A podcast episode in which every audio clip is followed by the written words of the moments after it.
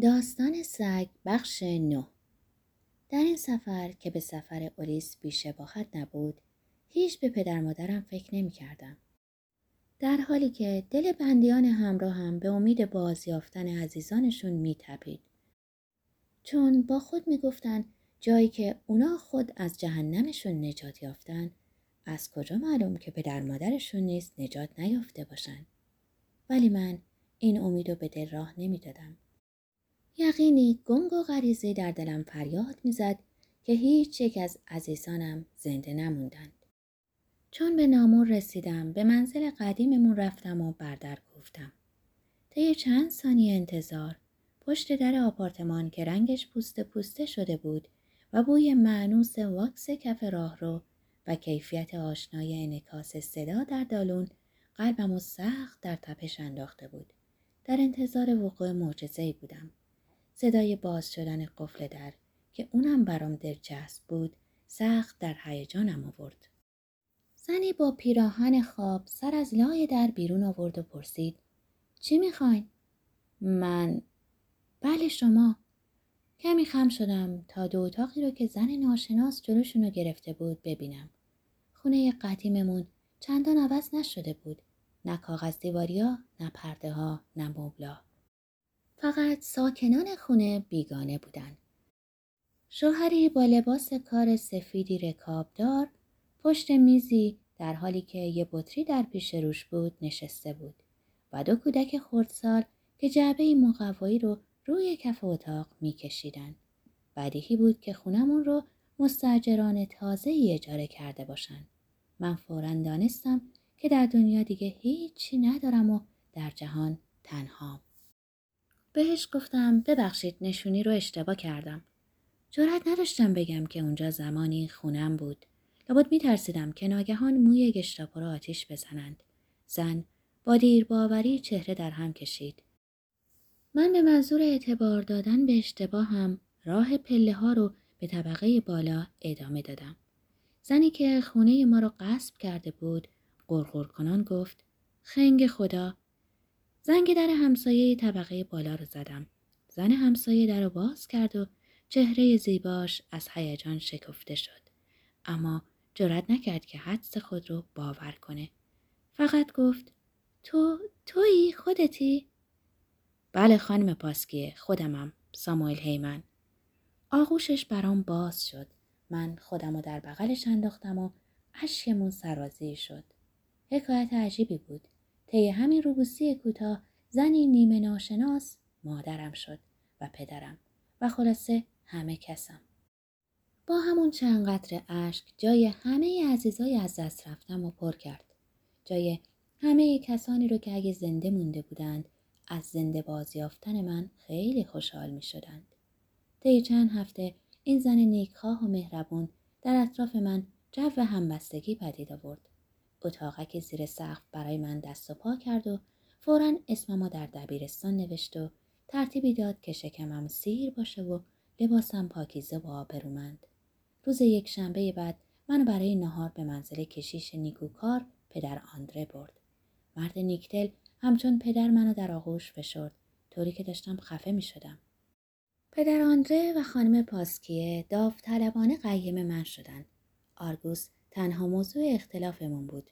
اونا معتقد بودند که جایی که سیر کردن شکم انسانها آسون نیست کسی نباید در بند سیر کردن یه سگ باشه. من با سری به زیر افکنده گفتم از بابت غذا نگران نباشند. از غذای خودم به اون خواهم داد. ولو جیرم برای سیر کردن خودم هم کافی نباشه. خانم پاسکیه به شنیدن حرف من قرمز شد. بقیده این زن بزرگوار و مهربون در نظام زندگی سلسله مراتبی هست که باید محترم داشته بشه. اون معتقد بود که انسانها از حیوانها برترند. اما برای من دیگه میان جانداران سلسله مراتب و برتری و پستری وجود نداشت. من از سلسله مراتب بیش از اندازه رنج برده بودم. من که زمانی در اقلیم برتران از نژادی پستر بوده و تلخی مرگ هم خود رو بیش از اندازه چشیده بودم دیگه به هیچ روی ممکن نبود چنین نظامی را بپذیرم. گرچه میشه گفت که زمانی از سر اجبار یا از زبونی به اون تن داده بودم.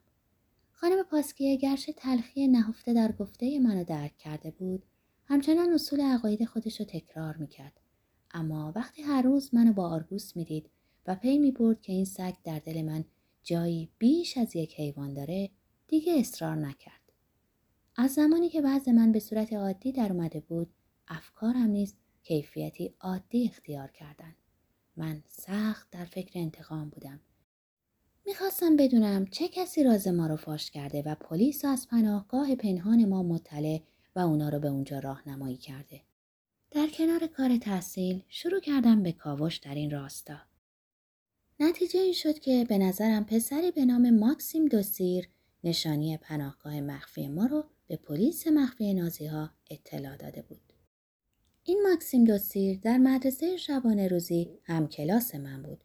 اونم مثل من پانزده سال داشت و از خانواده ثروتمندی بود. سخت از خود راضی بود و خودش را از هر جهت از دیگران برتر می شمرد. نمی‌دونم چرا در سپتامبر 1943 که بعد از تعطیلات به مدرسه اومدیم خیال کرده بود که رقیب اونم و سال تحصیلی جدید عرصه مبارزه من با او خواهد بود.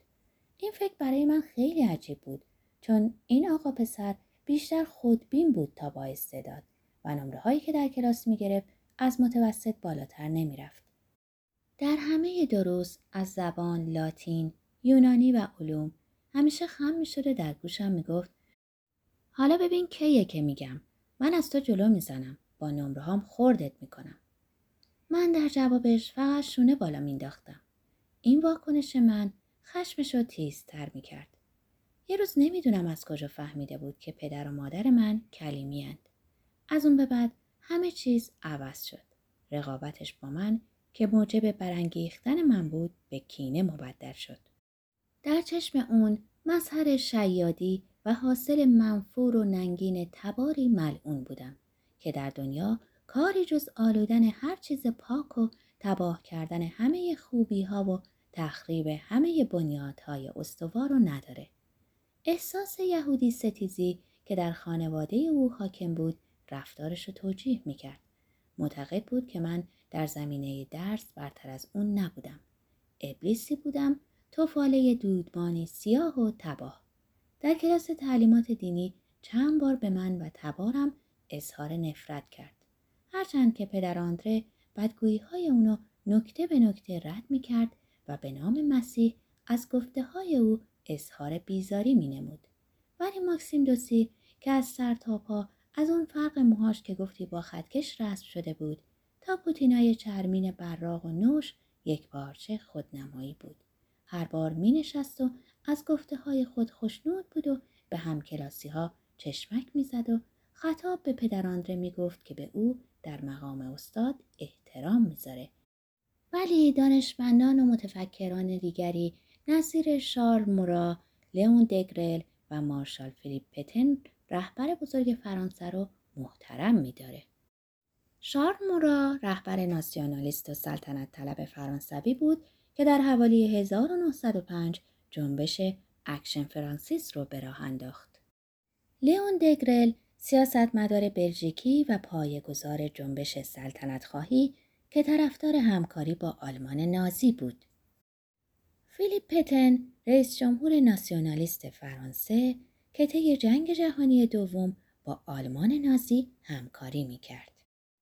گمون می‌کنم رفتار اون بود که پدر آندره رو مجبور کرد که ما رو مخفی و وانمود کنه که از مدرسه گریختیم.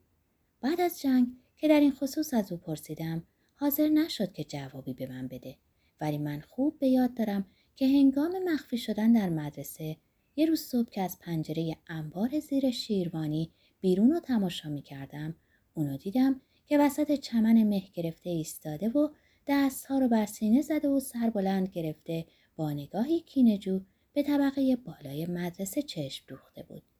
نمی‌دونم منو دیده بود یا نه چون در تاریکی پنهان بودم نمی‌تونم با یقین ادعا کنم که منو دیده بود.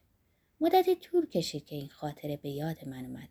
طی روزهای بعد از این ماجرا یکی از ما پنهان شدگان می‌گفت که چند بار از پشت دیوار پناهگاه صداهایی شنیده و خیال می‌کرده که پدر آندرست که خارج از ساعتی که عادت داشت به ما سری می‌زده.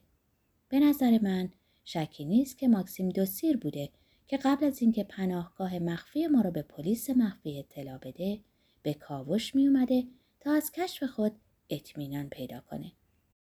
شاید بگین به این سادگی نمی‌توان کسی را متهم کرد اما آنچه می‌دونستم برام کافی بود. من در جرم ماکسیم دوسیر هیچ تردیدی نداشتم. امروز اطمینانم از اون روز هم بیشتر شده.